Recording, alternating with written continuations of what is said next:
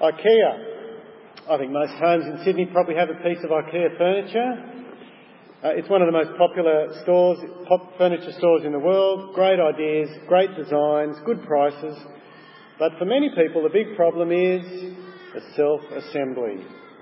The dreaded Allen key and the instruction guide. It's easy enough to get the flat pack home, fits in your car, but the difficult part is putting it all together following the page after page of instructions, making sure you use screw B instead of screw A, and it goes in hole C instead of hole D, and making sure you don't end up with too many unused pieces left at the end, and then making sure it doesn't fall apart when you use it for the first time. Apparently, there are now people you can pay to assemble your IKEA furniture for you. It's a niche market, I think. Well, if it's this hard putting furniture together, imagine how hard it is to build a church. What we really need is an instruction guide. And that's what we've actually got here in Paul's letter of 1 Timothy. Instructions on how to put together a church step by step. Paul's the master builder, Timothy's one of his apprentices, uh, and verse 3 gives us a little background into the situation. Paul's business is building churches cities all over the known world. He arrives in a city, he preaches about Jesus, people become Christians, and that's the kernel of a new church. He makes sure there are suitable leaders in charge, and then he moves on. And he begins the process in the next city.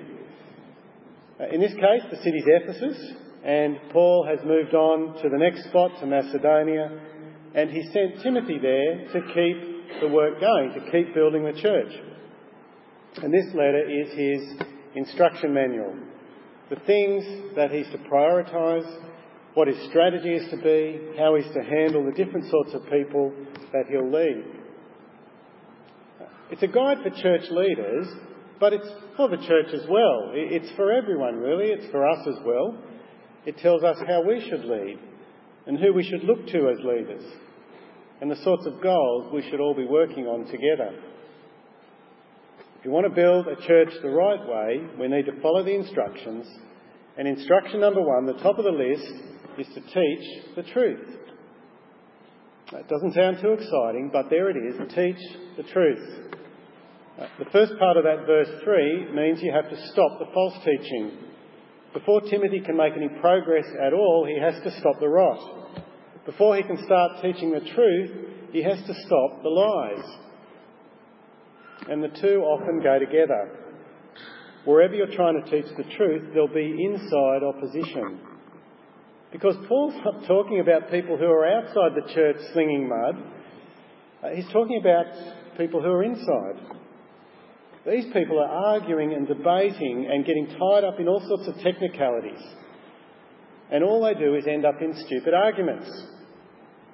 There in verse 3, we read, They devote themselves to myths and endless genealogies, these promote controversies rather than God's work, which is by faith.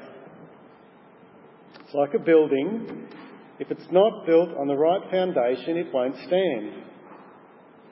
And if you're building a church, you need to build it on the foundation of solid doctrine, on what God says rather than what people think, on truth rather than lies and distractions and irrelevancies and speculations. To build a church strong, we don't need the latest idea that we've brought in from the business world. Uh, we don't need last month's uh, popular conference. We don't need the latest top seller at Koorong. We don't need someone giving us a few thoughts on a poem they read or a newspaper editorial or some song lyrics from the top 40. A lot of that can be just like we've seen here in Ephesus human speculation. What we need is the rock solid foundation of truth that only comes from God's Word. Now, standing firm like that takes a bit of courage. Uh, for a guy like Timothy, that probably would have been hard from what we can make out. He was timid, he was young, perhaps a little sickly. He needed to take a, a bit of wine for his, for his stomach.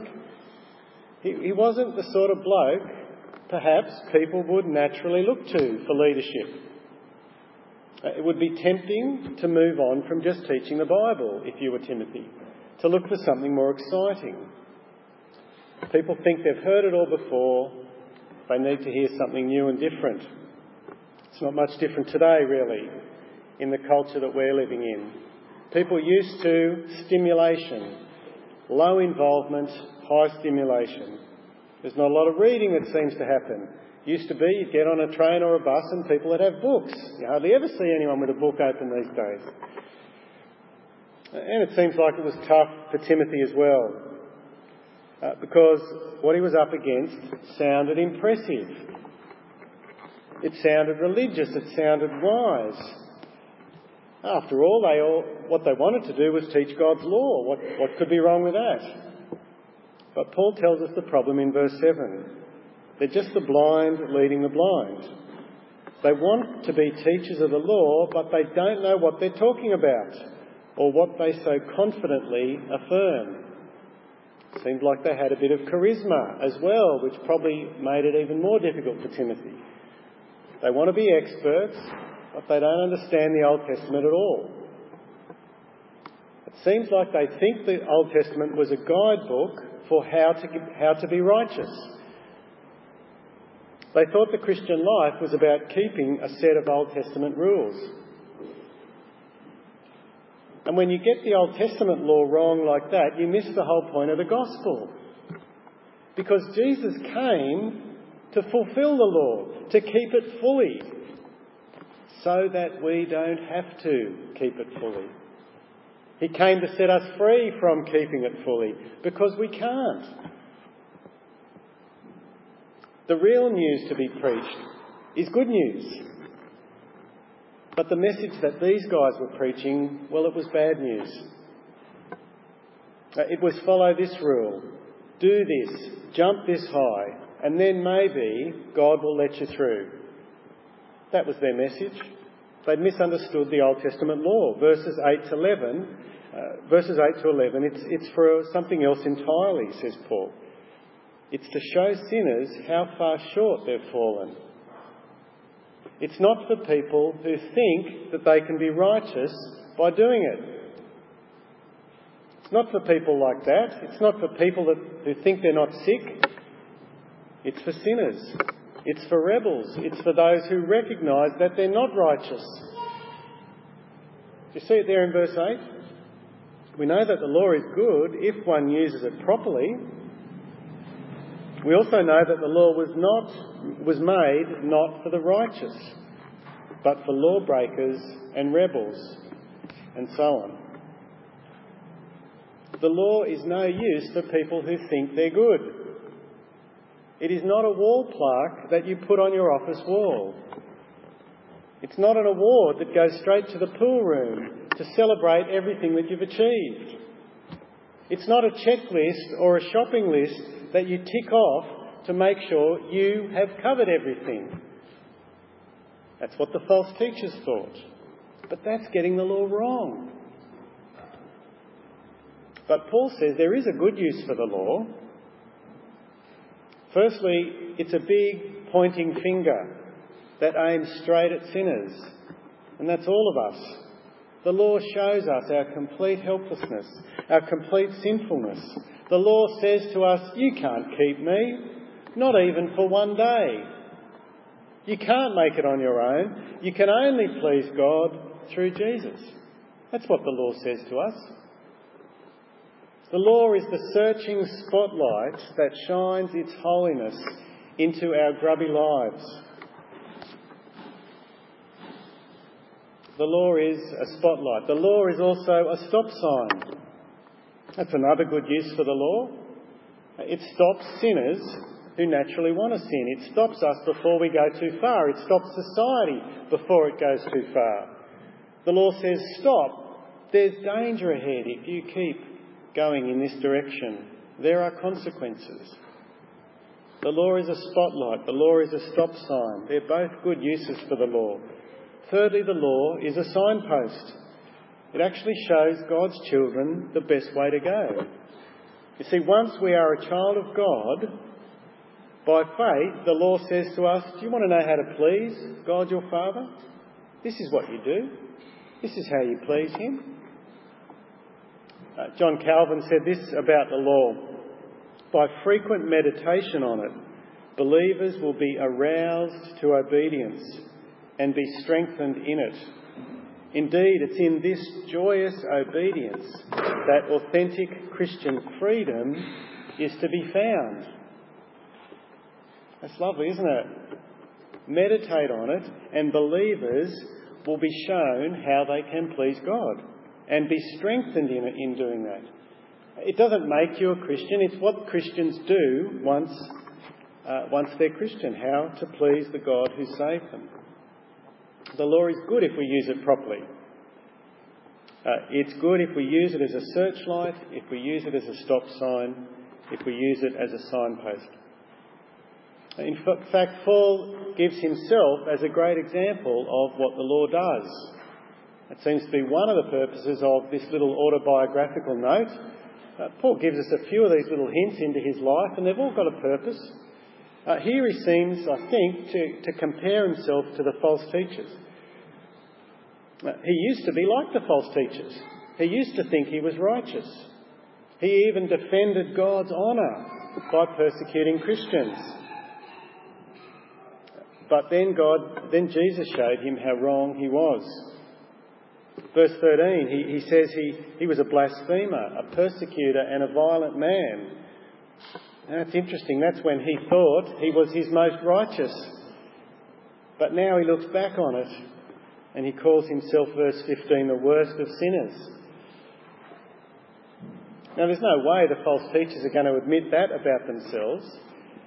And yet, as Paul describes what he was, there's great joy in that. There's great truth in that message because Jesus came into the world to save sinners like Paul.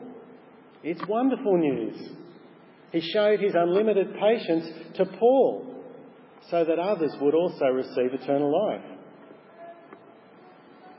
And that's the second part of teaching the truth. We teach the truth by stopping false teaching, but we also need to proclaim the good news. Uh, the false teaching is only bad news. It's all about what people have to do, the list they have to tick off. But the wonderful news that Paul has experienced and preaches uh, is forgiveness in Jesus, which is great news. And it's all about not what people have to do, but about, about what God has done. Skim your eye down the list of Paul's uh, biography here his autobiography about everything God has done for him. Verse 11, the glorious gospel. In verse 12, Jesus has given him strength and appointed him into service. Verse 13, he's been shown mercy. Verse 14, grace has been poured out on him abundantly. Verse 15, Jesus saves sinners. Or 16, he's been shown mercy and patience he's received eternal life. It's all about what Jesus has done and nothing about what Paul himself has done. That's the message that Paul's to be preaching. It's funny, you know, people think it's depressing, it's bad news, it's terrible for your self esteem to be told that you're a sinner. We shouldn't do it uh, in the scripture in schools debate a couple of years ago. The, the anti scripture people thought it was a terrible thing that school scripture teachers would be telling little kids that they were sinners who needed forgiveness. Terrible for the little darling self esteem. But when you know it's true, when you've seen the depths of sin in your own heart, in your hidden thoughts and attitudes, and you realise that you're powerless to do anything to wash yourself clean, and you hear the news about free forgiveness, well, that's the best news you'll ever hear, isn't it? It's not bad news at all. There's a joy that Paul experiences that keeps him speaking that message. It's what keeps him doing it year after year, keeps him doing it beating after beating, it still amazes him. He finishes with that song of praise in verse 17 Now to the King, eternal, invisible, immortal, invisible, the only God, be honour and glory forever and ever. Amen. That's what keeps him going. Grace. in ministry, you very quickly run out of energy and enthusiasm if your message is theoretical, if it's knowledge to be passed on. It needs to be good news that you've experienced before you can pass it on to anyone else. Does the gospel have that effect on you? Is it good news to you? If it's not good news to you, it's not going to be good news to anybody else. Well, that's step one of building the church. Teach the truth. Uh, the second step of building a church is to encourage godly living. Encourage godly living. You can see the sort of thing that Paul's on about back up in verses 4 and 5. Uh, the, the, the, false teachers promoted uh, trouble, uh, and yet the opposite of that, God's word is by faith. God's work is by faith. But look at what he says next as he describes what that faith produces. The goal of this command, he says in verse 5, the thing you want to achieve by shutting up the false teachers is not some other debate. The goal is love. Love that comes from a pure heart and a good conscience and a sincere faith. That's what you want to be encouraging. Teach the truth encourage that sort of living. God's work, God's goal is that Christians aim for love. Love that begins with faith. Faith in God's forgiveness, in God's grace through Jesus. It's love that will come from a pure heart and a good conscience. When God cleanses you on the inside and does it for real, forever, in a way that law keeping can never do, love can be true and genuine. You have a new nature and a new heart, and you can love people for real, with no ulterior motive of earning favours with God. Love that works for the good of others, simply because you belong. You belong to Jesus. Paul describes uh, love that comes from a sincere faith. Uh, it's literally faith that's unhypocritical. It's faith which has accepted grace and then offers grace. It's faith which is genuine, that is not demanding payment for work done, uh, but is happy to accept God's gifts. It's love that's given because you know you've received love. See, it's the Christian gospel which is the only effective fuel to love people. The Christian gospel is the only effective fuel to love people. Other religions love because they're trying to earn something. They'll do good works because they, they hope that they'll get karma or they'll be reincarnated, good karma, or they'll be reincarnated to, to a better person or, or they'll earn favour with God or they'll make it to paradise. So we have to do this. We have to love someone. Uh, the humanist, the secularist, does it maybe out of pride or genuine goodwill, but they're summoning it up out of their own internal resources. But the Christian doesn't love from those motivations. The Christian loves because she has been loved. That's the motivation, that's the fuel. The Christian forgives because she's been forgiven and washed clean and accepted. And now she wants to please God and follow Jesus. That's fuel that will keep you loving through a lifetime. Love that comes from a pure heart and a good conscience and a sincere faith. That's the sort of godly living, the sort of love God wants this church to be producing. How are we going at that? Are we growing in that? Well, Paul encourages Timothy and us to keep teaching those truths. Down in verse 18, he says, Fight the good fight. Hold on to faith and a good conscience. Don't give up. Keep teaching. Keep encouraging godly living. And he uses himself as an example to show us what God's done in him. If he can do it in Paul, well, he can, he can grow it in anybody. The logic is like those ads on TV. Uh, they get the dirtiest, most stained shirt you can find, and then they soak it in the new, improved nappy sand and see what happens. And the logic is, well, if it can get stains out of this shirt, well, it's going to work on your things. And Paul says it's, that's how it is with him. He says he was the worst there was, verse 13. Even though I was once a blasphemer and a persecutor and a violent man, I was shown mercy because I acted in ignorance and unbelief. The grace of our Lord was poured out on me abundantly, along with the faith and love that are in Christ Jesus.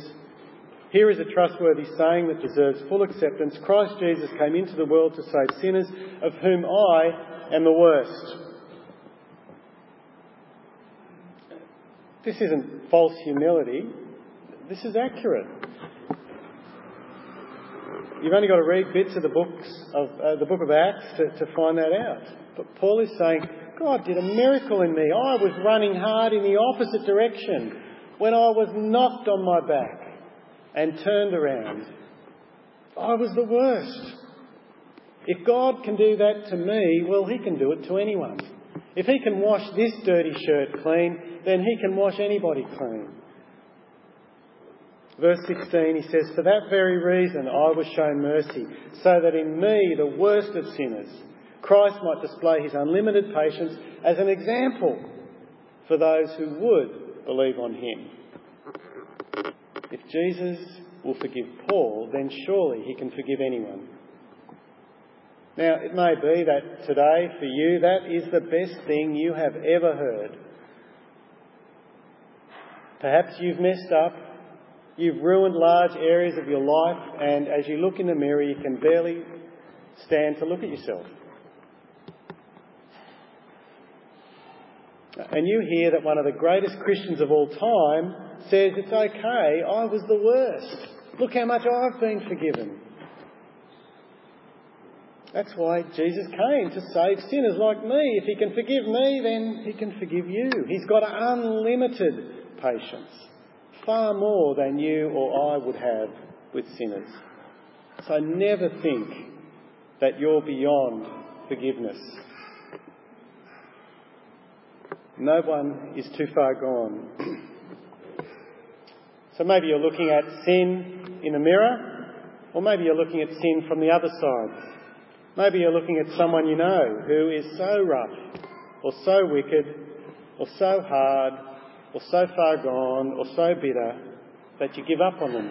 And you think, well, why am I bothering? God could never make that person a Christian. Or maybe there's a different sort of person you think is too far gone. The happy, contented, rich, successful, gifted person. And you think, well, what would they need God for? I'm almost embarrassed to raise it with them. They've got everything. Whenever we think like that, we're forgetting Paul. if God can save Paul, he can save anyone. Anytime. There's no way that you can say, no way. So don't give up. Don't stop praying.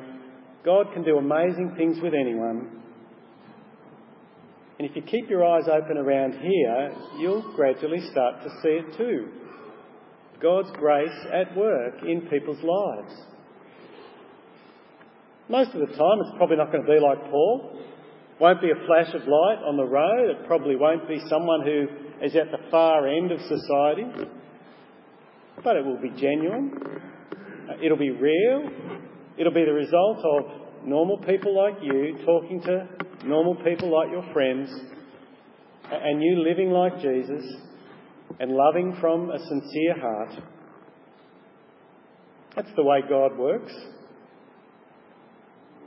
Paul tells Timothy to stick at it. He says, fight the good fight, keep going. And that's what we're to do as well, to build God's church. By teaching the truth and encouraging godly living and loving each other. Let's pray. Heavenly Father, we pray that you would help us uh, to hear your words, uh, to stick to the truth, and to love each other genuinely. Amen.